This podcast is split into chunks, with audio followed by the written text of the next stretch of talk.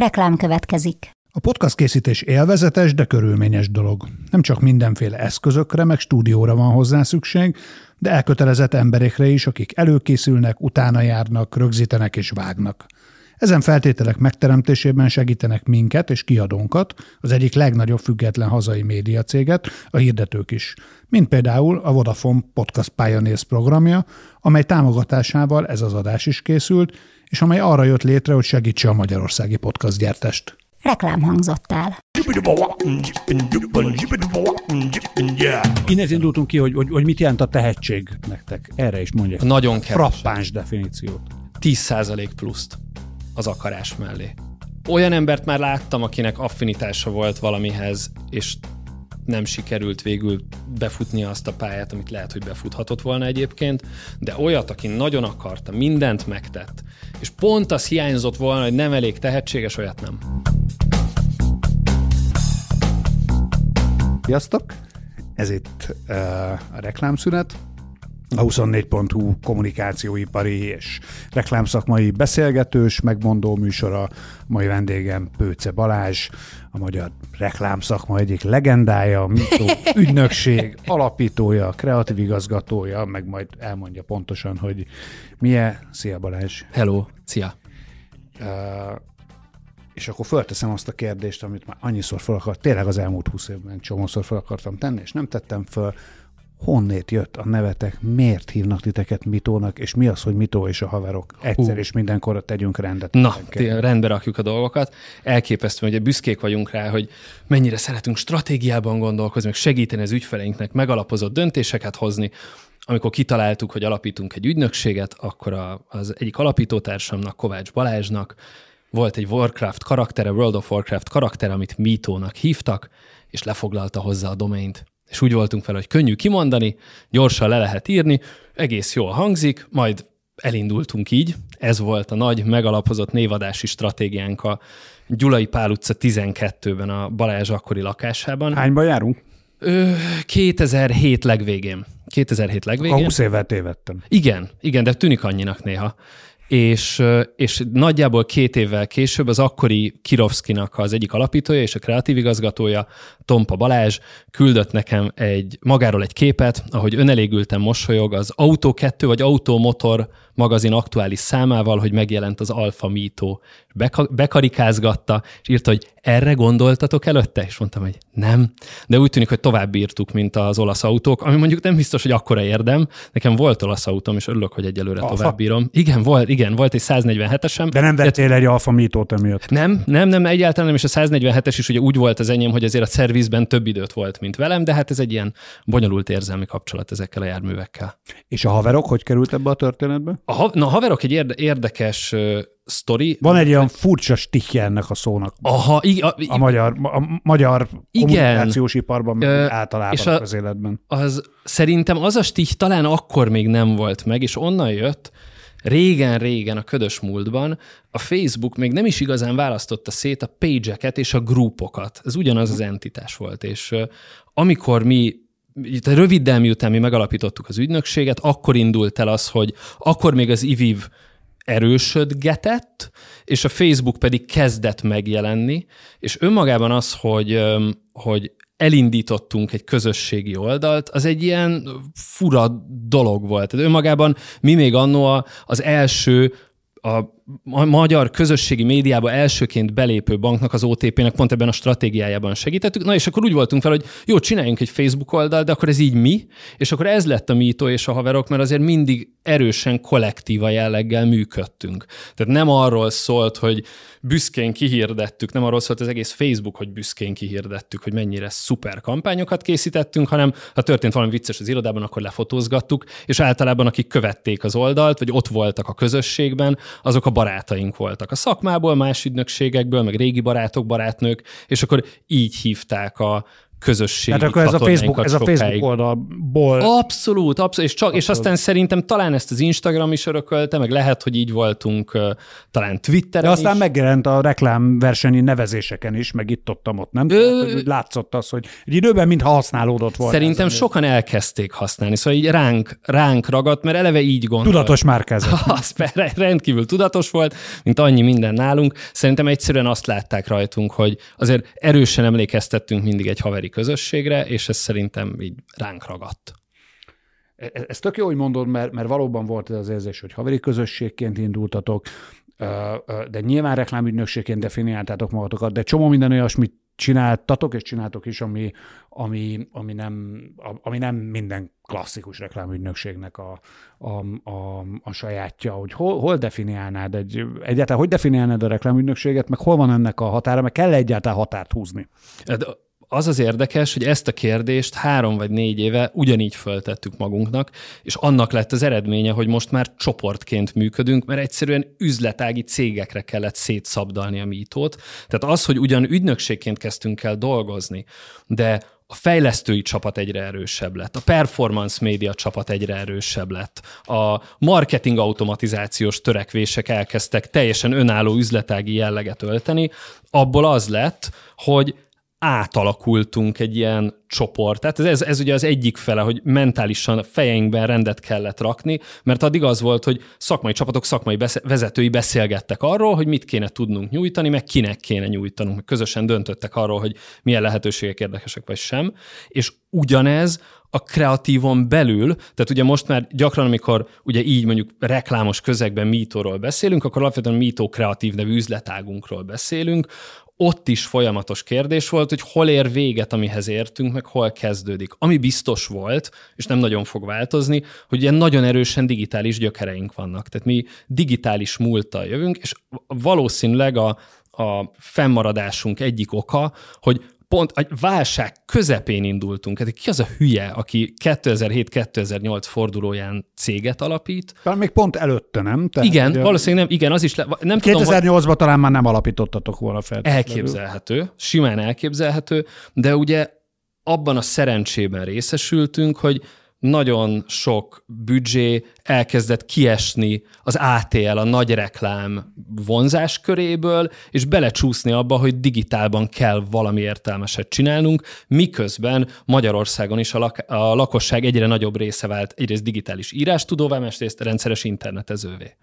Öm, volt ez. Ezzel együtt az ilyen általános kommunikációs ügynökségi skillset, ami mondjuk, hogy a stratégiai tervezéssel kezdődik és ér véget, szépen lassan a digitális know-how mellett megjelent. És akkor utána tanulgattunk mellé dolgokat, és sokkal könnyebb volt azt definiálnunk nekünk, hogy számunkra ez hol ér véget, az a klasszikus PR és a rendezvény volt. Két olyan dolog, amihez fantasztikus ügynökségek vannak, erős know-how-val. Én egyetemen egyszer láttam rendezvényes árajánlatot, te egy 500 soros Excel volt, és olyan volt benne, hogy ilyen jersey elemek, hogy ne essen át a, a szekusokra a nép, meg a mentőautó, meg úristen, mondom, én ilyet soha nem akarok, élő televízióztam eleget, azt tudom ehhez hasonlítani, de teljes pánik. Végül is az rendezvény tulajdonképpen. Így, így, ahogy mondod. És akkor nem is csináltad, és akkor ezt tartottátok. És nem volt tart- PR-es megbízatásotok, és nem volt klasszikus rendezvényes megbízatásotok. Így van, így van, azzal a kiegészítéssel, hogy egy idő után a social térnyerésével elkezdett a, a tartalom előállítás, ami sokáig a PR sajátja volt, ilyen közös terület lenni, és volt olyan év, amikor ott voltunk a legjobb PR ügynökségek rangsorában, amit hát nagyon jót röhögtünk rajta, de hát teljesen értelmezhetetlen volt, hiszen azok az emberek, vagy azok a cégek, amelyek ott voltak, azok tényleg értek Mi nyertünk, ehhez. mi nyertünk PR versenyen arany-díjat a 24 látod. ami, ami hasonló meglepetés volt. Pont ugyanez. Tehát, hogy ez a fajta alakulása a szakmának az elmúlt 15 évben szerintem egy szuper dolog, és igen, ahogy mondod, nagyon nehéz megállapítani, hogy az egy kommunikációs ügynökségi ilyen tudás, anyag, vagy szolgáltatás csomag, az hol kezdődik. De ez azt is jelenti, hogy jönnek hozzátok időnként, mert, mert gondolom a, a, a, az ügyfelek fejében nem feltétlenül tisztázódik ez, szóval jönnek hozzátok időnként ö, ilyen típusú dolgokkal is, és arra ti kategorikusan nemet mondtok. Udvariasan, de határozottan. Igen, igen, ilyen elő szokott fordulni. Tehát alapvetően akkor szoktunk nemet mondani, hogyha vagy nagyon nem értünk valamihez, tehát olyan dolgot szeretne ránk bízni egy ügyfél nagyon jó leső módon, amihez látjuk, hogy nem fogunk tudni elég érteni. Ilyen az előbb említett rendezvény például, vagy a klasszikus Tehát nem kezdtek el ilyenkor azt mondani, hogy akkor behozunk egy külső partnert, aki megcsinálja. Nem, nekünk. nem igazán, mert, mert ez egyszerűen nem adnánk értéket valószínűleg igazán annak a csapatnak a munkájához. Olyan gyakran van, hogy vezető ügynökség vagyunk, és dolgozik egy PR vagy egy rendezvényügynökség, mondjuk úgy, hogy a mi iránymutatásunk mellett is, és az szuperül is működik. De az, hogy nálunk bárki elkezdjen abba beleszólni, hogy azon a rendezvényen tényleg jól érzik-e majd magukat az emberek, vagy milyen élményeket visznek haza a fejükben, az szerintem túlmutat azon, amihez értünk, és a legtöbb ügyfél nagyon örülni szokott annak, amikor valaki hajlandó elmondani azt, hogy mihez nem ért, nem csak azt, hogy mihez ért. Hányan vagytok most? A kreatív üzletágban valamivel kevesebb, mint 60-an, a cégcsoportban valamivel több, mint 200-an. Azért az a magyar ügynökségi piacon méretesnek számít igen, igen, ma már, ugye? Igen, igen, igen, igen. Ez szép. A, ha fölmegy az ember a honlapotokra, akkor elég gyorsan belefut abba, abba, abba a gondolatba, ott van a nyitó oldalon, hogy csak, csak a munkátokat veszitek komolyan semmi más, ami baromi jó hangzik. Nagyon jó hangzik. Ugyanakkor viszont, viszont, viszont mit jelent a gyakorlatban, mert, mert, mert, mert néha egy kicsit az ember az ilyen gondolatokra azt gondolja, hogy hogy egyrészt, hogy semmit, másrészt meg, hogy, hogy nem véletlenül kérdeztem ezt, hogy hányan vagytok, szóval, hogy hogy lehet egy ilyen nagyon előtérbe tolt gondolatot céges szinten érvényesíteni, és a minden munkavállalóval, vagy kell egyáltalán minden munkavállalóval? Ne is mondtad. Tehát bejön, és azt meg, hogy bohóckodjál, légy szíves? Vagy mi? Uh, de, de, de, hogy, hogy konkrétan van az, hogy létezik már ö, olyan prezentáció, amit tiszt, tisztáznunk kellett, hogy mit jelentenek azok az értékek, amiket képviselünk. Nagyon érdekes érési folyamat volt az elmúlt években. Meg tényleg, ami, tisztázatok? Ha, befele is. Aha. Tehát az, hogy... Az, hogy Már nem úgy értem, mi, hogy kifele, hanem hogy ki felé. Így, így, így. Ja. Igen.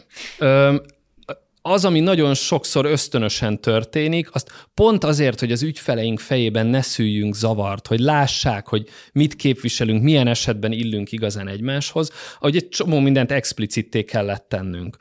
Pont egyébként a csak a munkát vesszük komolyan, az egy nagyon régóta ott lévő szövegdarabka, és ezt úgy képzeld el, hogy az egyik első tender meghívásunk, a létezésünk második, első évében, második fél évében egy azóta nem létező telekommunikációs vállalatnál volt, bementünk prezentálni, éreztük. Nem létező vagy átnevezett? Ö, át, ö, tovább öröklődött. Azóta sokadik márkaként ö, ö, tovább élő telekommunikációs vállalat volt, akik bizalmat szavaztak nekünk, hogy na hallgassuk meg a fiúkákat, mert hallottuk, hogy megalapították ezt, és az alapítókról előzőleg jókat hallottunk, nézzük meg.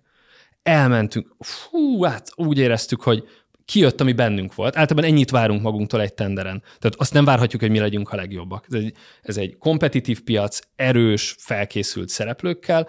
Annyi az elvárás magunk felé, hogy amit tudunk, azt fussuk ki ilyenkor. És úgy éreztük, hogy kifutottuk, és kijöttünk a kis papucskáinkban a 9. kerületi irodából a 38 fokba, majd megérkezett a következő ügynökség, az utánunk prezentáló ügynökség, olyan gyönyörűen fölöltözve, hogy hát nekem utoljára érettségikor volt öltönyöm, és ez nem ma volt, hogy így azt éreztük, hogy te jó Isten, most, most hülyék vagyunk, meg vagyunk veszni, hol vagyunk mi ebben az egészben, és egy idő után látszott, hogy nem tudjuk eljátszani a komolykodó embert, nem tudjuk eljátszani a komoly embert, tudunk komoly szakemberekként viselkedni, mert mindenki, aki nálunk dolgozik, a felé elvárás, hogy a saját területén jól teljesítsen, de a külsőségeket nem tudjuk, nem akarjuk. De hozni. volt, hogy ezzel próbálkoztatok? Tehát volt, amikor ezt próbáltátok túlkompenzálni, és akkor nyakkendőbe mentetek ö, ö, prezentálni, és nem éreztétek jól magatokat közben? Fölmerült olyan, hogy ö, egyébként nagyon felkészült, nagyon éretten gondolkodó vezető kollégáktól,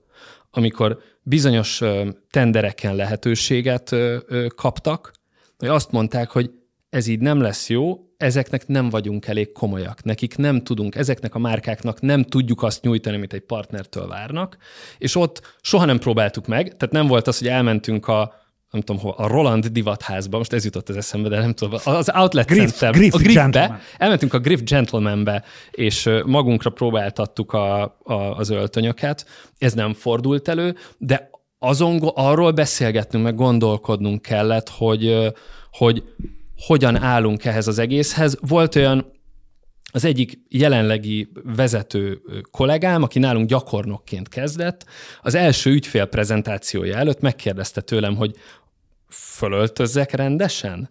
És én akkor azt mondtam neki, hogy ha a túloldalon olyan embereket szeretnének látni, mint ők maguk, akkor nem minket kérdeznének meg, hanem őket magukat. Tehát jobban járunk, hogyha önazonosak vagyunk, és ezt szerencsére a piac tolerálja meg, szereti. És ez egy jól képviselhető dolog, hogy nagyon odafigyelünk a munkánkra, de a, a többi sallangot, amit egyébként javarészt már a szektor is kinőtt, azt azzal nem nagyon foglalkozunk. Ez nem, nem egy kicsit ö, ö, kényszeres dolog, olyan értem, hogy néha amikor reklámversenyekre járok, és akkor úgy érzem azt ebben, hogy így, hogy nekünk a nagyon-nagyon jó pofának és lazának kell lenni, szóval ez egy picit, picit, pici kényszerességet szoktam ebben, ebben időnként érezni, de lehet, hogy belülnől nézve ez más, azért én mindig külső szemlélője voltam ennek. Kifejezetten a... nálunk, vagy általában? Általában. Általában, nem, nem, nem, nem a Öm, Az az igazság, hogy pont erről a helyzetről nem tudok nyilatkozni, mert nem jártam soha reklámverseny díjátadóján. Ez, ez eddig kimaradt az életemből. Ez Zavarban, egy coming, ez, ez, ez egy coming out, miért nem? Hiszen Ö... díjakat nyertetek. Igen, fantasztikus díjakkal jutalmaztak meg minket, és nagyon büszkék is vagyunk rájuk, de eleinte én tudatosan távol akartam ettől maradni, tehát amíg még nagyon picik voltunk, addig én azt mondtam, hogy nem akar, nem szeretném ezt a gondolkodást látni magam körül. De ettől függetlenül, mert félek, ettől függetlenül indultatok? Akkor még nem. Akkor még nem.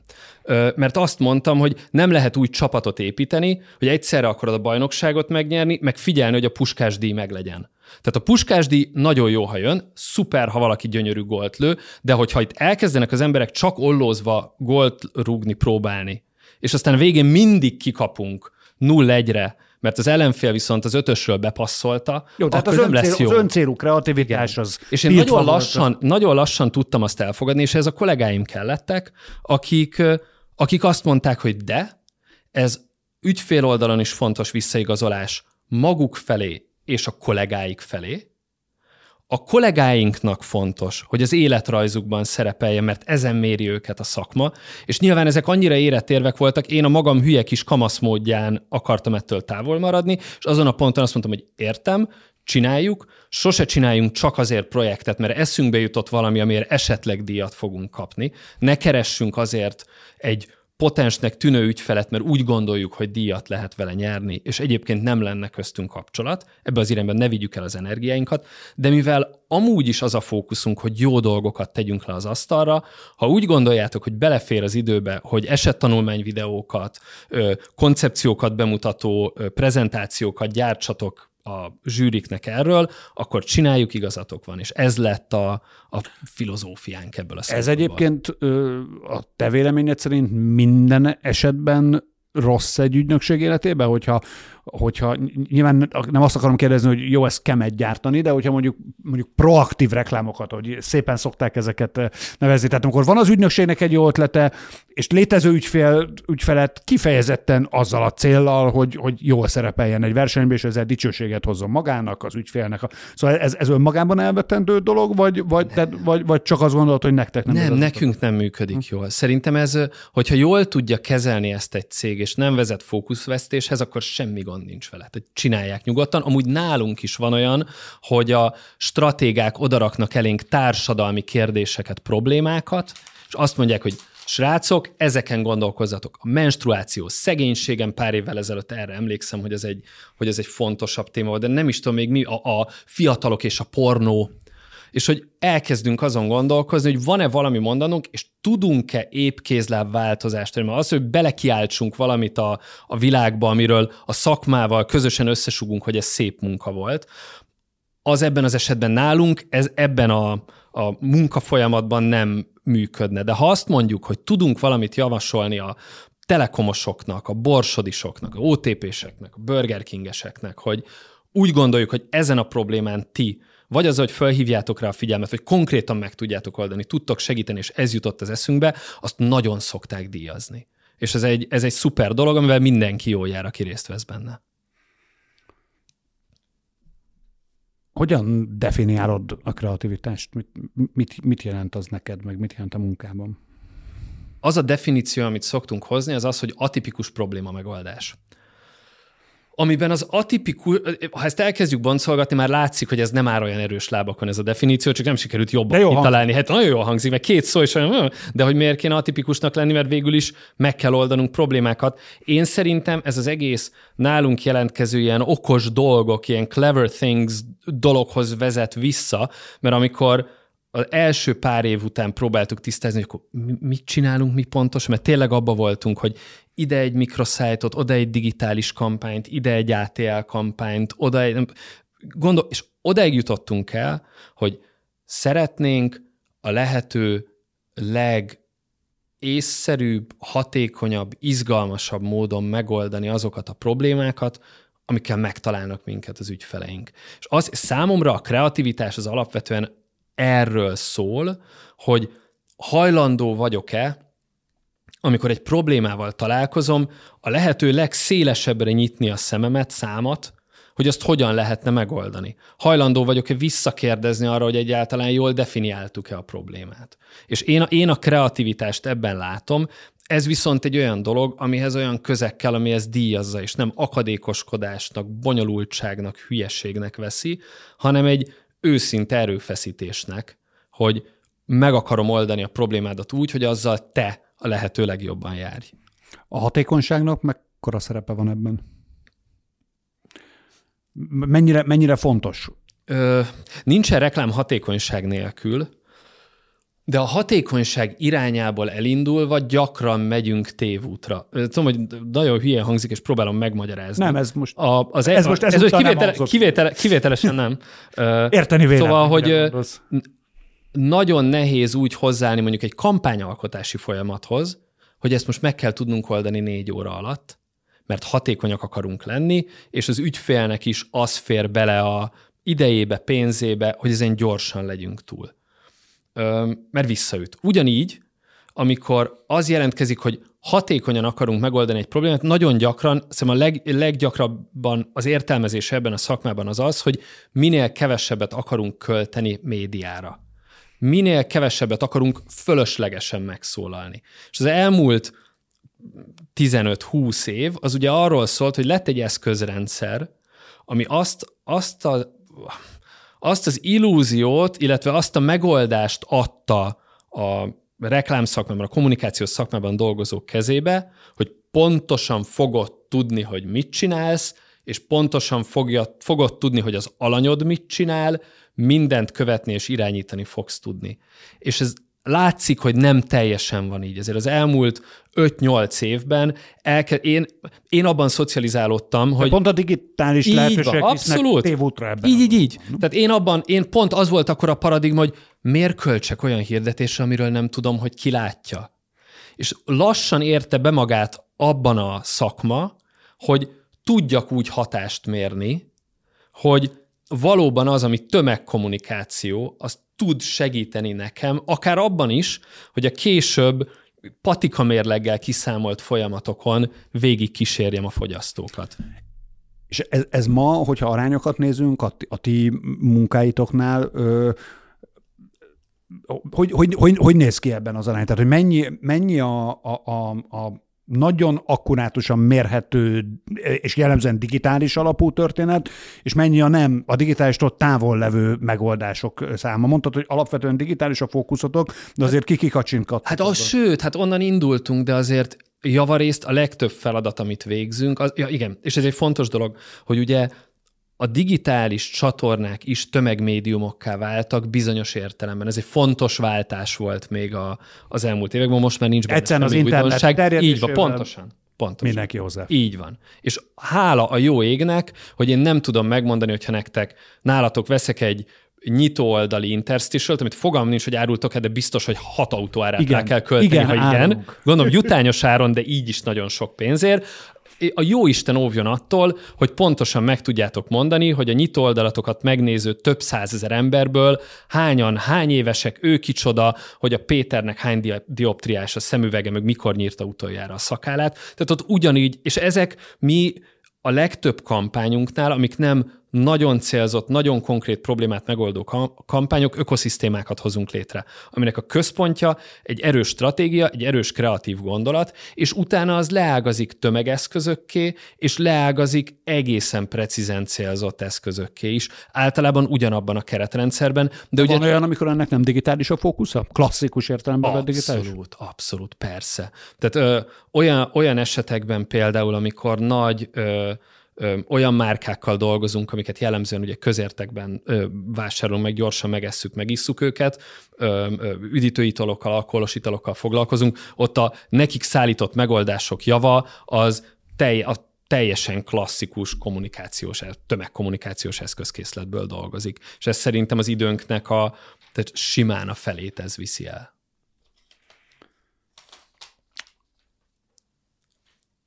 Ugye a, a, a Mito elég sok időt ö, tölt, és elég sok figyelmet szentel, meg te személyesen is elég sok figyelmet szentelsz a, a tehetséggondozásnak. Ö, ö, mit, mit jelent egyáltalán neked az, hogy, az, hogy tehetség, és hogyan, hogyan, hogyan keresgéltek? És aztán kicsit, kicsit beszéljünk majd. Aha a, a, az intróról is, hogy... Jó, jó, jó, jó, nagyon... Hogy, hogy, hogy, hogy, hogy, hogy mi ennek a gyakorlati megvalósulása, de induljunk honnét, hogy egyáltalán honnét jött ez, a, jött ez a gondolat, hogy nektek ezzel talán nagyobb, figyel, nagy, nagyobb törődés kell e felé tendetek, mint ami, ami az iparágban, az iparág legtöbb szereplője által Igen. Ö, megvalósul. Ö, hogy honnan, hogy honnan jött, ezt nehéz megmondani. Szerintem a, a, alapvetően a... A klasszikus válasz erre arra, hogy szerettünk volna fölvenni embereket, de nem találtunk. igen, meg. igen, de nem. Igen, ez lenne, a, ez lenne a jó válasz, de ennél sokkal hülyében uh, indult az egész. Egyrészt tudnod kell, hogy a, egyik alapítótársam, Balázs Kovács Balázs, ő az egykori Carnation, ma már sokadik rebranden túllévő ügynökség árt csapatát vezette sokáig, és a Balázs egy olyan srác, hogy amikor írt neki valaki vadidegenül, hogy hello, flash programozást kezdtem el itthon gyakorolni, nézd, ilyeneket tudok csinálni, és ez egy 17 éves Veszprémi fiú volt, vagy egy 21 néhány éves Békás megyeri srác. Két, ezek valós. Ezek való, valós emberek, hozzám nagyon közel álló rendkívüli szakemberek. Akkor a Balázs leült és válaszolt nekik, hogy úgy látom, hogy ebben, meg ebben, meg ebben, meg ebben még fejlődnöd kéne, de beszéljünk fél év múlva, mert amúgy lehet, hogy lenne nálunk egy hely, hogyha ügyesen haladsz. Az én irányomban, én pedagógus családban nőttem föl, gyakorlatilag mindenki lediplomázott rajtam kívül, nekem még ez sem sikerült, de diploma nélküli bölcsészként a Mezló piramis aljánál fekszem a napon. Hol de, nem sikerült? A ELTE filmelmélet, filmtörténet német. Germanisztika. Jávol. El, elvesztettünk egy német el, elve, egy, el, Hát egyébként igen, pedig pedig az is egy érdekes. De a német nyelv megmaradt. A német nyelv, a német nyelv megmaradt, és azon kevesek közé tartozom, akik nem erőszakból tanulták, és imádom. De tudom, hogy ez egy ilyen furcsa perverzió. És használod is? Ö, ügyfelekkel néha igen. Most kellett német nyelvű hirdetéseket jóvá hagynom, és fantasztikus érzés volt megpróbálni egy nagyon profi német szövegírónak visszajelezni a Németországban élő német anyanyelvű szövegírónak a szövegére, hogy ezt így vagy úgy esetleg, azt hittem lesz szárad a kezem, hogy hogy merek én ebbe beleugatni, de közben nagyon jó érzés volt. Na mindegy. Szóval volt, volt ez a hozzáállás a Balázs, volt nálam a, ez a mondjuk pedagógusi háttér, és a, és... Bocsánat, muszáj itt egyet kérdezem. Mond, nyugodtan. Ezt, a pedagógus szülők ezt elfogadták könnyen, hogy, hogy, hogy, hogy, hogy te diploma nélkül engedted hát ezt eladni? Édesapámnak sajnos nem volt választása, mert ő nagyon hamar meghalt. Tehát ő, ő, nem, ő nem érte meg, hogy nem sikerül lediplomáznom, és elsől volt is, egy, volt is egy olyan kérése felém, hogy csak bölcsészkarra, bölcsész volt, csak bölcsészkarra nem menj, jogra, közgázra. Végül is ez teljesített. Csak bölcsészkarra, így vagy úgy vagy, igen. Végül is dolgozik nálunk jogász és közgazdász, végül is jogászokkal és közgazdászokkal dolgozom. Ö, és, és nem, nem problémáztak miatta egyáltalán. Nagyon, nagyon szerencsés vagyok, egy nagyon szerető, elfogadó családban nőttem föl, és örültek, örülnek, hogy, hogy azt csinálhatom, amit, amit szeretek, hogy szeretek bejárni dolgozni. Na de vissza a jelen. Na igen. És, és én, én, én egy véletlenen keresztül jutottam be a szakmába. Tehát én úgy kerültem, hogy nem akarom itt végigmesélni az élettörténetet, mert én televízióztam kamaszkoromban, ott volt egy műsor, aminek volt egy producere, Mentes Endrének hívják, akinek ügynöksége volt, aki nagyon jó fej volt, lehetőséget adott. De ugye az ACG-re. Igen, így van. Akkor még helynek hívták, és utána fuzionált a későbbi ACG, ACG létrehozván. Így van, így van, így van, így van.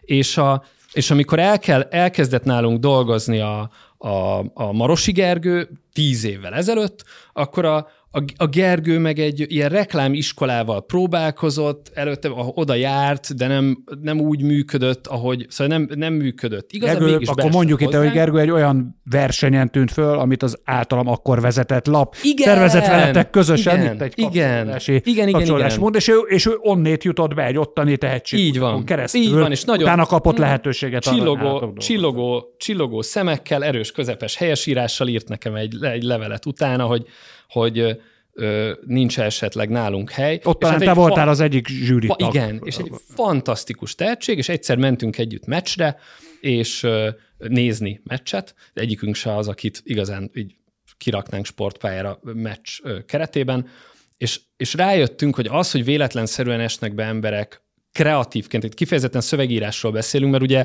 a árdirektori képzés azért de van arra emlékeztető képzés idehaza, művészeti irányba, hogy ez nem jó.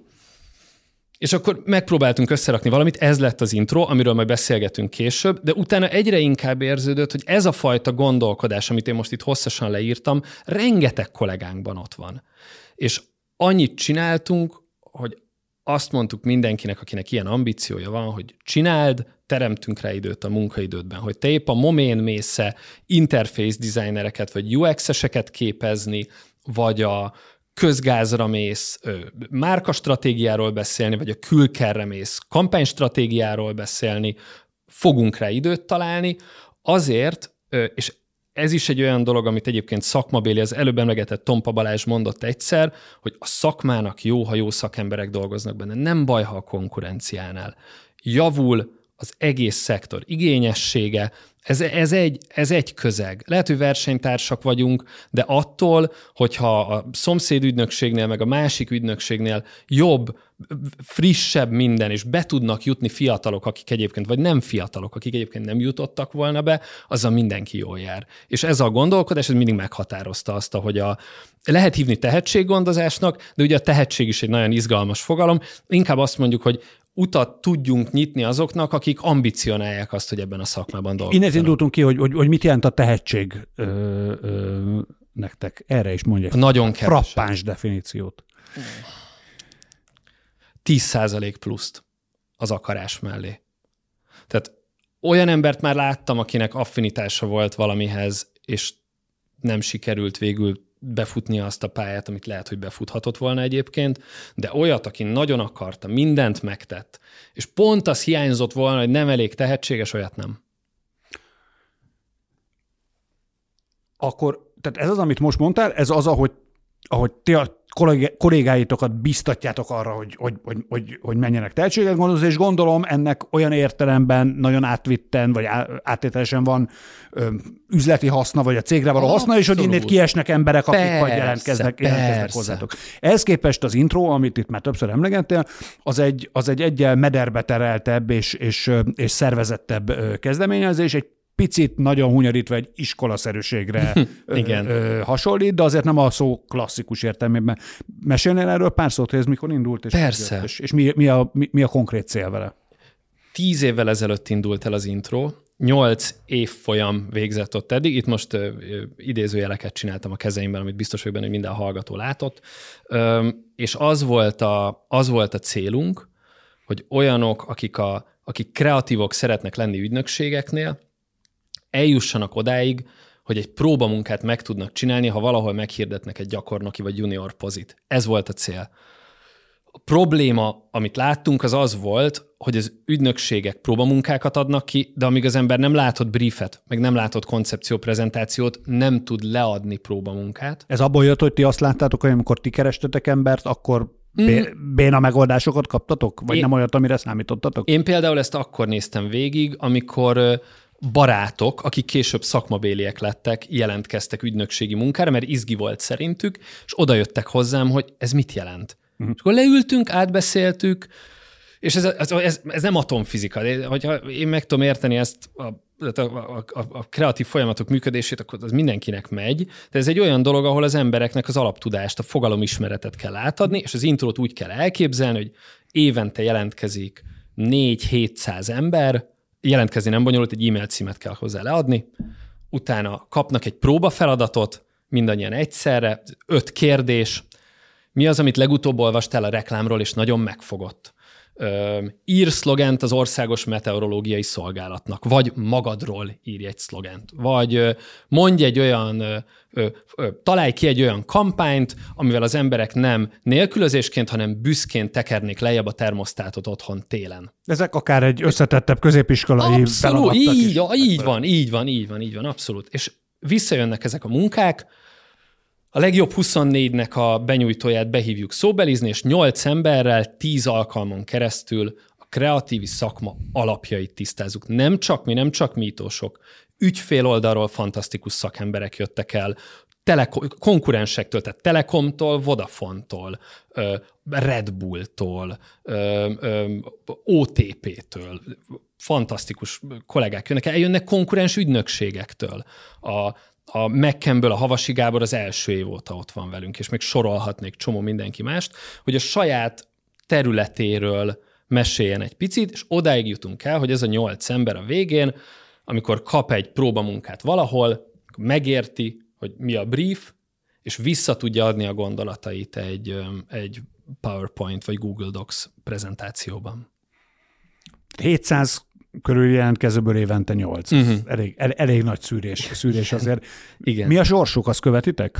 Abszolút. Mi történik fel? Ugye 8 8 8 év folyamán. Hát egy 60 ember 64, 63, egy embert egyszer el kellett küldenünk sajnos, mert túl sok óráról hiányzott, és az a baj, hogy egy óra, egy terület, és egy idő után úgy éreztük, hogy az sajnos már nem, nem lesz elég. Több mint a felük helyezkedett el a szakmában, azt hiszem a Gergő megszámolt a múltkor, több mint a felük helyezkedett el a szakmában, néhányan külföldön, a legtöbben Magyarországon, és közülük szerintem most nagyjából négyen, öten dolgozhatnak nálunk volt intrósok, azt hiszem. De ez azért vagyok ebben bizonytalan, mert úgy fogalmaztuk meg az elején, hogy nem akarjuk, hogy éhezők viadala legyen a dolog, ne az legyen, hogy itt mi gyakornokot választunk, és nyolc ember küzd azért, hogy majd valaki bejusson hozzánk dolgozni. Ha, Ezért... ha egyszer azt mesélted, hogy, hogy, az, hogy, hogy az a szabály az, hogy egyből nem mehettek van. hozzá. Ez egyetlen egyszer tettünk kivételt. Egy olyan év volt, amikor pont hiányzott egy gyakornok, nem mondtuk el nekik, és a végén az egyik sráccal közöltük, hogy örülnénk, ha csatlakoznál hozzánk, mert pont van egy helyünk. Ezen kívül azok, akik jöttek hozzánk, azok elmentek valahova dolgozni, aztán megint valahova. És kifejezetten megmondtátok valahova. nekik, hogy hozzátok nem jöhetnek az Ö, elején. Azt, azt mondtuk, hogy, hogy nem az a cél, hogy magunknak kollégákat válasszunk, és ne számítsanak arra, hogy itt a végén bárkinek azt fogjuk mondani, hogy ne is menj haza, itt az asztalot, tessék itt egy számítógép egy almával a hátulján.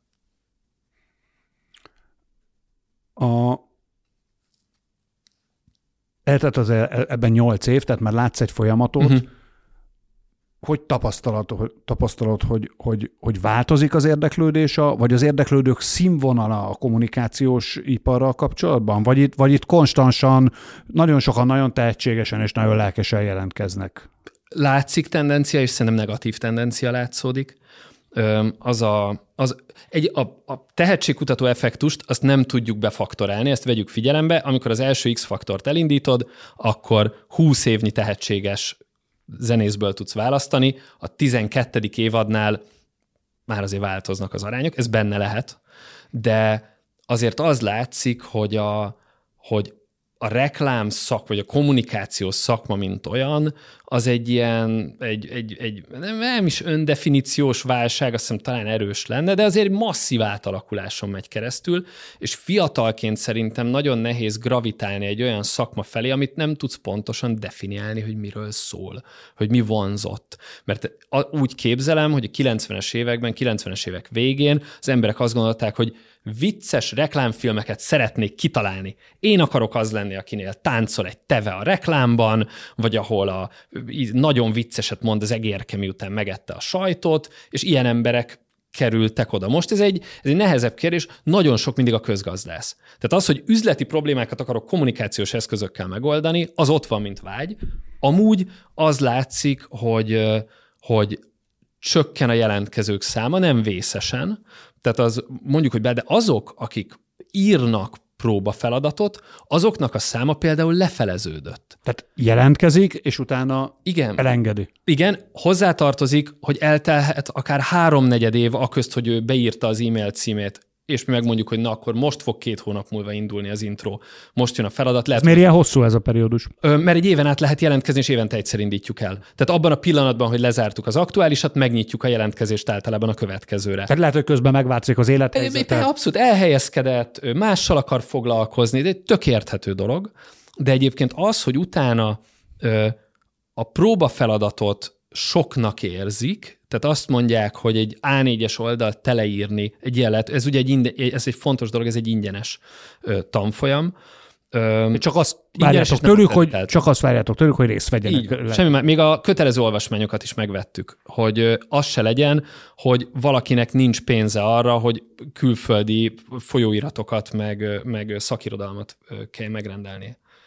És, és az látszik viszont, hogy mivel kevés ember jut be, nyolc csillogó szemű, okos, motivált, jófej ember az eddig minden évben volt. Minden évben összegyűlt az a nyolc ember, akikért azt éreztük, hogy érdemes volt ott maradni péntek délutánonként 9-ig, 10-ig, mert hiába lehet, hogy a fele rájön a közepén, hogy nem ez érdekli, van, akiből újságíró lesz, van, aki elmegy PhD-zni ilyesmi területből, van, aki elmegy egy civil szervezethez kommunikációval foglalkozni, de tök mindegy, jó időt töltöttünk együtt, megismertük őket, megismerték ezt a szakmát, és ez visszajön. És véletlenül a kommunikáció közelében van. Így van, Azért, hogy így van. már is nézzük. Azt, azt, azt, azt nézitek, vagy, vagy talán beszélgetésekből kiderül, hogy, hogy mennyire gondolják azt, hogy ebből például meg lehet jól élni ebből a, ebből a szakmából ma Magyarországon? Vagy ez szempont egyáltalán?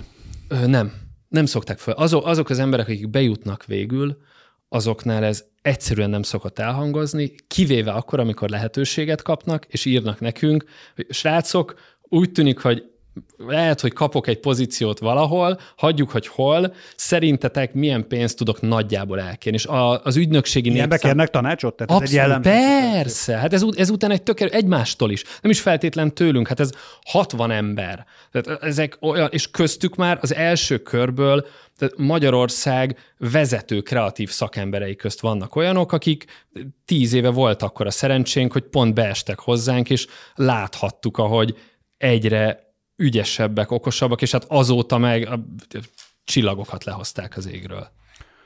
Az előbb említetted futólag ezt a, ezt a német munkát. Mennyit dolgoztok külföldre? Ez egy jellemző dolog? Jel, aha, jellemző, és szerintem nagyjából a, a feladatainknak a harmada, a harmada és a fele közt valamennyi jöhet külföldre. Ezek olyan munkák, amik itteni ügyfélnyerés terjed ki utána, tehát, tehát van magyar gyökere, vagy pedig kifejezetten ö, ö, vannak olyan irányok is, amikor, amikor még olyan nemzetközi tendereken indultok el, ahol aminek semmi köze nincs a magyarországi ö, kapcsolatok. Mind a kettőre van példa, de az első az jellemző. Ez cél, hogy ebből több legyen? Tehát, hogy ti, kife, tehát ti, ti növekezte, vagy láttok, abban láttok-e lehetőséget, hogy nemzetközi téren növekszetek? Nem mondom, hogy kifejezett cél, de ez a, ez az á, ezt az állapotot szeretjük. Mert míg Magyarországon az, a, az az ügyfélkör, amelyel mi dolgozunk, nagyon értékeli az integráltságot, azt, hogy sok mindenbe belelátunk, hogy nagyobb dolgokkal tudunk együtt foglalkozni, addig külföldön gyakran az a jellemzőbb, hogy önmagában a piacméretek miatt, hogy specializáltabb dolgokra keresnek partnereket, és ez szerintem a szakmai csapatoknak is tök jót tesz, hogy van olyan, hogy egy nemzetközi aut, gyárbéli automatizációval foglalkozó cégnek készítünk tartalmakat, az egy egészen más helyre viszel, mint amikor idehaza olyan mindenki által ismert és tömegekhez szóló márkákon ö, dolgozhatsz, mint mondjuk egy Telekom, vagy mint egy Borsodi, mint egy OTP. Ezek Budapestről vezérelt operációk, vagy pedig, vagy pedig ez azt is jelenti, hogy fizikailag is ö, ö, terjeszkedtek, vagy hálózatot építetek neten? Külföldi irodánk nincs. Nem is lesz? Nem is tűnik úgy, hogy szükség lenne rá. Tehát egy nagyon, ö, 2020 egy szörnyű év volt, de ha valami volt benne pozitív, akkor az az volt, hogy tudtunk úgy Szófiában tendert nyerni, a helyi első sörön, amit 1881-ben alapították a sörfőzdét, amúgy svájci bevándorlók, Bulgáriában, meg tudtuk nyerni úgy a tendert, hogy nem, nem ráztunk kezet hogy tudtunk úgy svájci cégekkel együtt dolgozni, hogy nem volt lehetőségünk találkozni.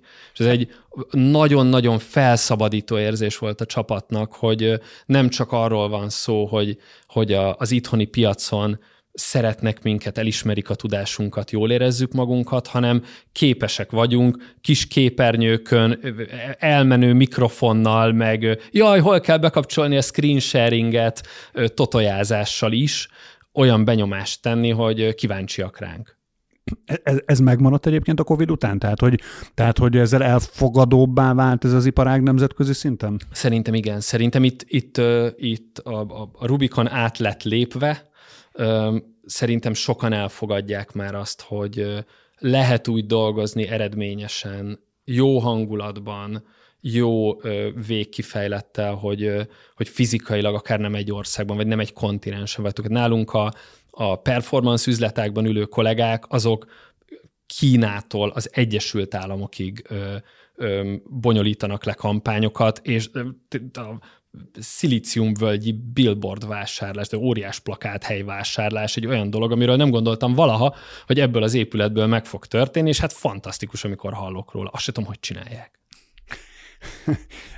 Sok minden van, amiről nem tudod, hogy hogy csinálják Persze, a belül? Te mennyit, mennyit veszel részt a, a, a napi munkába? Pontosabban máshogy kérdezem, mi a napi munkád? A, én a kreatív üzletek hétköznapjaiban kifejezetten részt veszek. Tehát ülsz Tehát, és ötletelek? Ülök és ötletelek. Ülök és ötletelek.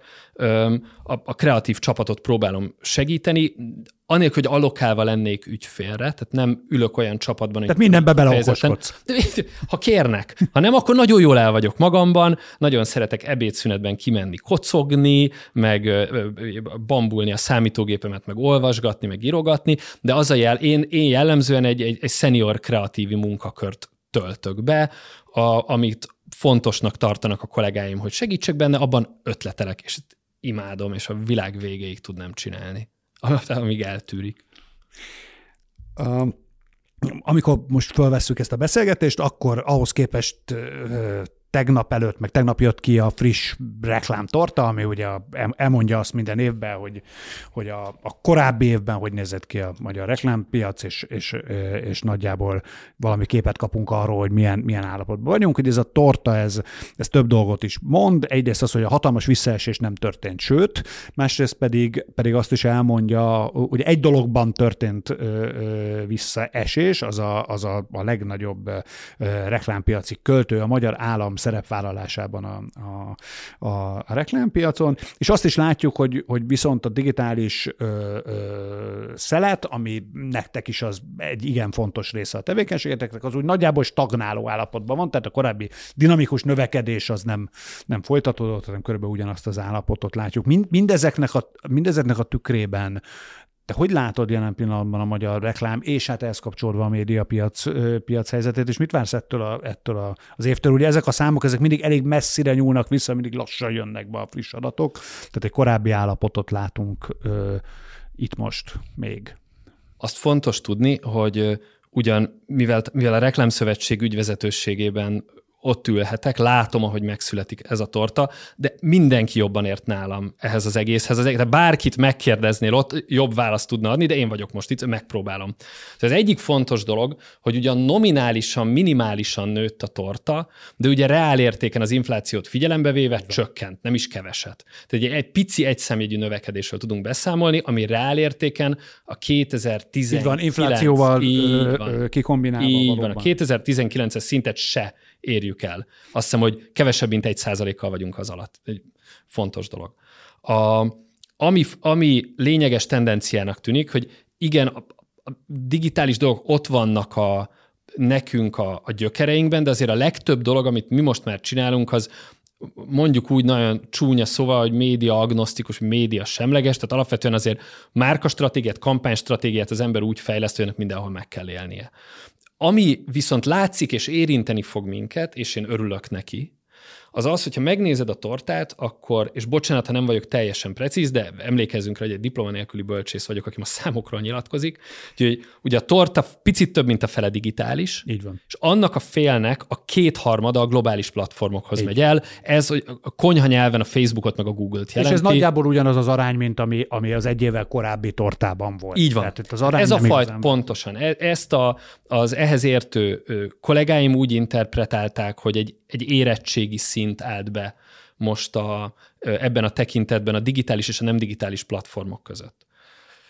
Viszont, ami klassz, hogy, hogy ezzel együtt, ahogy beszéltünk róla korábban, kezdi utolérni az a paradigma a magyar marketing kommunikációs közeget is, hogy nem lehet célzott kommunikációt folytatni, tömegkommunikáció, nagy brandépítés nélkül. Az, hogy én márkát építek, az lehet, hogy nem három, hanem hat hónap után fog jelentkezni a számaimban, de jelentkezni fog. Ennek megfelelően, amire én számítok, és ez, és ez egy, arról is szól, hogy miben bízom, meg, a, a, meg arról is, hogy miben látok fantáziát, hogy a jó minőségű, divers, színes magyar médiában, online vagy nem online, egyre jobban újra jelen lesznek a, a hirdetők, és az, hogy a magyar médiavállalatok már nem ö, zárják be egy szobába a szerkesztőiket, és nyitják ki a hirdetőknek csak a kereskedelmi osztályuk ajtaját, hanem kíváncsiak, rá is kényszerültek, de szerintem én szeretném azt mondani, hogy őszintén kíváncsiak lettek arra, hogy hol tud találkozni a hiteles tartalom előállítás és a márkák tematizálási vágya, amiatt én arra számítok, hogy ahelyett, hogy mikrotargetált közösségi posztokba ömlene be x forint, lehet, hogy csak 0,8 x forint fog odaömleni, és két tized pedig azt fogja mondani, hogy mit tudok csinálni ezzel vagy azzal a publikációval, kapcsolzárójel ezzel vagy azzal a kreátorral szintén, aki valaki olyan maradandót tud létrehozni, valami olyan maradandót, olyan izgalmasat tud létrehozni, ami túlmutat egy 240x240 képpontos hirdetés keretei. Tehát ha jól értem, akkor te azt jósolod, vagy gondolod, vagy reméled, hogy, hogy a tág értelemben vett natív jellegű megoldások, és akkor itt ezt tényleg, tényleg viszonylag tágan értelmezem, tehát bármi, ami a tartalom és az olvasó és a hirdetők között valamiféle ilyen háromszögszerű kapcsolatot épít szerves módon, ezeknek a szerepe ez növekedhet a jövőben. Ha ez így van, akkor, akkor én úgy érzékelem, hogy ez egy,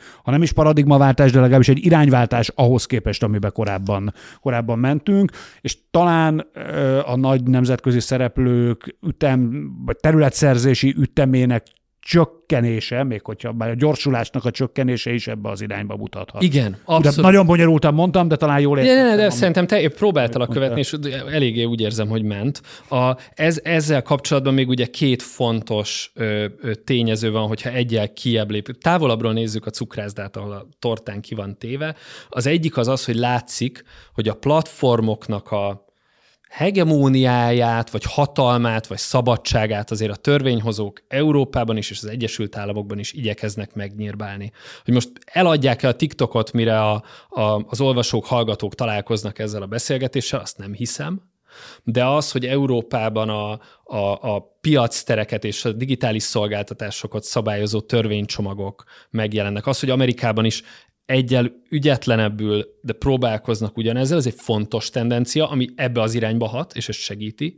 De egy másik tendencia, ami, és ezt nem én állapítottam meg, szóval Novák Péter ö, ö, kollégánk, aki most a HTT Pool nevű cégnek a szakembere, ő állapította meg, és ő beszélt erről pont a Torta sajtótájékoztatóján, hogy ami ez ellen hat, az a, a marketing kommunikációk regionális központosítása, mert az már nagyon nehéz lesz, hogy én egy Varsóban ülő tusfürdőkkel foglalkozó, vagy autókkal foglalkozó marketingest bárki elkezdjen győzködni arról, hogy amúgy itt van Magyarországon ez vagy az a női vagy autós publikáció, akikkel izgalmas jó dolgokat tudnátok létrehozni, idő, energia, alkudozás, vessük ezt össze, azzal, hogy a szakembereimmel be tudok állítatni egy digitális kampányt, föltöltöm hozzá a videókat és a posztocskákat, és aztán nézem, hogy hogy teljesít.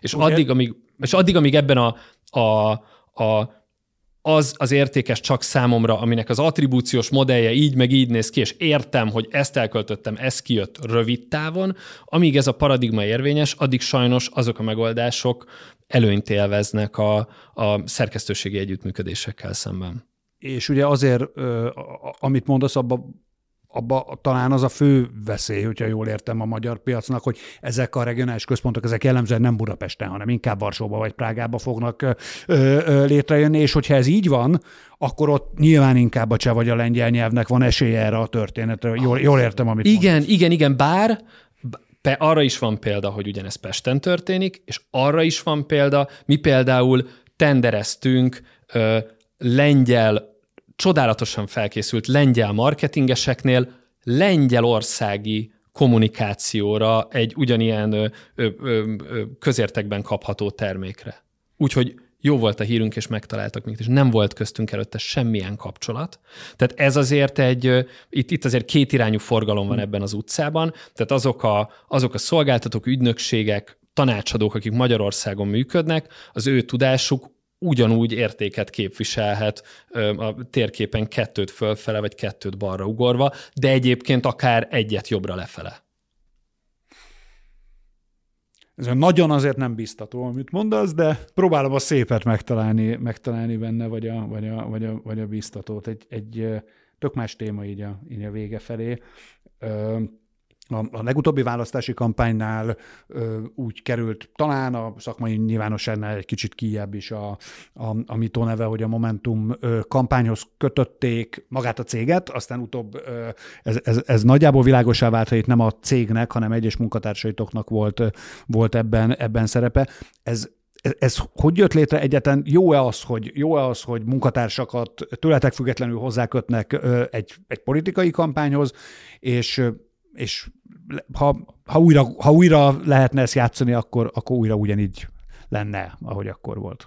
Nézd, az, aki a reklám szakmában dolgozik, vagy kommunikációs szakmában dolgozik, az szerintem megszokta, hogy egy nagyon látható szakmában van. Bár a emberek java, ha rosszul végzi a munkáját, az a közvetlen környezete számára nyilvánvaló. Ha én írok egy szörnyű tévéreklámot, azzal kínzom a fél országot. Tehát e, az, hogy egy ilyen plegyka eljut hozzánk, nyilvánvalóan egy olyan dolog, amit megszok, tehát ez megszokássá válik egy idő után, hogy az ember hall ezt-azt magáról. Azt ugye tudni kell, hogy 15 éves a cég, 15 év alatt soha nem foglalkoztunk politikai kommunikációval, és soha nem volt az ügyfelünk párt. Az, hogy egyébként egy kreatív ügynökségnél olyan emberek fordulnak meg, akik a napi munkájuk mellett érdeklődnek dolgok iránt. Én a, a Bagázs nevű civil szervezetnek a tanácsadó testületében ülök benne évek óta, tehát mindenkinek vannak ügyek, amik fontosak, ez szerintem tök jó. A Bagázs ugye Bagon. Így, így, így. Bagon, bagon és Dányban segítenek a, a mély szegénységben élő cigánytelepieknek az integrációján. Egy fantasztikus szervezet, és nagyon büszke vagyok rá, hogy meghallgatnak, meg időről időre tanácsokat kérnek tőlem. És Szóval ez teljesen természetes, hogy vannak olyan kollégáink, akiket társadalmi ügyek foglalkoztatnak, az elkerülhetetlen, hogy ilyenkor, mivel ez egy jól látható szakma, összemossák, az, hogy ne értsék az emberek, hogy ő most itt a munkahelyét képviseli-e, vagy önmagát. Egy fontos szabályt hoztunk meg még évekkel ezelőtt, hogyha valakinek bármilyen civil munkán kívüli projektje fontosabbá válik, mint a munkája, ott tisztséget akar vállalni, vagy ilyesmi, szóljon időben, inkább búcsúzzunk el nyugalomban. Nem is feltétlen azért, mert itt most politika vagy nem politika, hanem azért, mert az embernek azért napközben tudnia kell egy helyre figyelni, és van olyan, hogy egy ilyen hobbi projekt, az túlnő ezen. De egyébként nagyon másként csinálni talán nem hiszem, hogy, hogy másként kéne csinálnunk ezt. Ez egy ilyen dolog. De itt akkor a konkrét esetben az történt, hogy kollégák dolgoztak ö, a Momentum kampányán, addig, ha jól tudom, nem dolgoztak ö, ö, nektek, mitós ügyeken, és aztán utána visszatértek, és ennyi, és nem a cég dolgozott itt, hanem... Ó, még, még hanem... ennél is egy, olyan volt, hogy, és nyilván kollégák nevében nem akarok nyilatkozni, de egyébként, és nem csak Momentumnak, tehát itt, itt szerintem a ilyen mindenféle dologgal foglalkoztak már kollégák, de volt, voltak olyanok, akik, akik akit elkezdett foglalkoztatni az a mozgalom, és volt olyan, aki évekkel ezelőtt el is ment, mert úgy gondolta, hogy, hogy fontos szerepe lehet ott. Mi pedig azt mondtuk, hogy ezt teljesen tiszteletben tartjuk, ugyanúgy, ahogy volt olyan kollégánk, aki egy ponton azt mondta, hogy most kezdték el DJ-zni, hívni Ausztráliába, meg Franciaországba, és hogy haragudni fogunk-e, ha fölmond. És azt mondtuk, hogy dehogy fogunk haragudni, ezt meg kell próbálni, végig kell csinálni, különben életed végéig haragszol magadra, hogy nem próbáltad meg. És befutott DJ-ként? Nem, jött a Covid. Nem, de egyébként azóta is szóval egy rendkívül tehetséges és nagyon-nagyon ügyes srác az illető, és tényleg nagyon, nagyon ott volt a momentum, már nem politikai értelemben, hanem a lendülete, és, és jó kiadók kezdtek el foglalkozni vele, és aztán jött ez a fránya vírus, és nem tudott elutazni, bulikat tartani. Záró kérdés az elmúlt hónapok egyik talán legtöbbet sajtóban leírt kifejezése a, a chat GPT volt, és a mesterséges intelligencia, és olyanok is mesterséges intelligencia szakértővé váltak, akik korábban nem igazán foglalkoztak ezzel. A, hogy, hogy fog ez hatni a, a, a ti szakmátokra? Jön, jönni fognak a robotok, és elveszik a szövegírók, meg a grafikusok munkáját, vagy és, ez, és, és, és jövő héten jönnek, jövő évben, vagy nem jönnek egyáltalán? Szerintem megérkeztek. Szerintem ez most kivételesen az az eset, amikor nem egy üres hype fújódik föl, hanem itt tényleg van Forradalommal nem, forradalomban nem vagyok biztos, de megjelent egy, mainstreamé vált egy fontos eszköz. Tehát a, a generatív mesterséges intelligenciák, vagyis amiktől kérek valamit és létrehoznak valamit, azok annyira használhatóvá váltak, hogy bizonyos esetekben komolyan be tudnak nekünk segíteni a munkában. Mondok neked egy példát, én szövegíró vagyok, pálcika embert nem tudok szépen rajzolni, de komolyan amikor most csinálok egy prezentációt, és szedem össze a gondolataimat egy kampányról, akkor DAL-I 2-vel elbeszélgetve létre tudok hozni olyan képeket, hogy milyen lenne, hogyha egy csokoládéból készült cseppkő barlangban bolyongana egy család. És ja, rettenetesen néz ki. És vannak olyan emberek, akik a promptjaikkal ki tudják azt belőle hozni, hogy jól nézzen ki, de nem ez a cél, hanem az, hogy oda tudjak battyogni a, az ezen dolgozó árdirektorhoz, vagy grafikushoz, és azt mondani, hogy valami ilyen kavarog a fejemben. Ugyanígy, hogyha tenderanyagot Fantomkép rajzolás tulajdonképpen. Igen. Hogyha tenderanyagot készítünk, vagy, vagy bármilyen munkaanyagot készítünk külföldre, nagyon sokáig az volt a kérés, hogy rögtön a célnyelven csináljuk, meg különben szívni fogunk a fordítással. Mindenki tud angolul annyira, hogy megcsinálja. Üm, inkább kezdjük el angolul.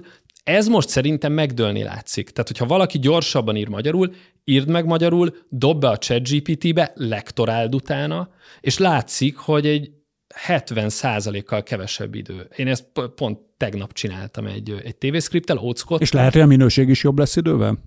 Hát ezek elvileg csak fejlődni tudnak. Tehát ezek elvileg csak jobbak lesznek, és amikor nem fogyasztók elé kerülő szövegről beszélünk, tehát amit még csak a marketinges lát, de nem a külföldi közönség, akkor, a, akkor az én Rigó utcai angolom, az, tehát azzal a chat GPT már fölveszi a versenyt, amikor, amikor fordítania kell magyarról angolra, és én látom, hogy hol akarom átírni, hol van az, ahol laboratory helyett research facility-t akarok írni, mert jobban hangzik, és azt nem kell neki tudnia, de nem kellett begépelnem ezért hat bekezdést, hanem egy meg kettőben kellett belenyúlnom egy picit. Szóval ez van, ez történik, Szerintem sok mindenre fogjuk tudni használni biztos vagyok benne, hogy átrendez állásokat, mert embereknek föl fog szabadulni idejük, gyorsabban meg lehet majd csinálni dolgokat, de azért azt is látjuk, hogy a, hogy a halucinálás, szerintem ez a legjobb fogalom az egész mesterséges intelligenciával kapcsolatban. Nagyon, tehát a felelőtlen magabiztos hazudozást náluk halucinálásnak hívjuk.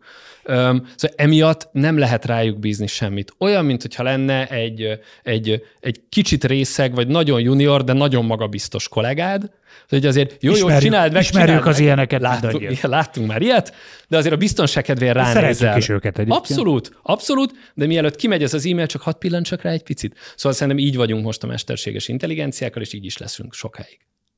Nagyon szépen köszönöm. És köszönöm Balázs, hogy itt voltál. Köszönöm szépen. Szórakoztató volt, remélem a hallgatók is így gondolják. Ez volt a reklámszünet, a 24.hu kommunikációipari beszélgető műsora. Én Szigeti Péter voltam, és két-három vagy valami hasonló számú hét múlva találkozunk majd újra, új vendéggel, de hasonló témákkal. Sziasztok! Yeah.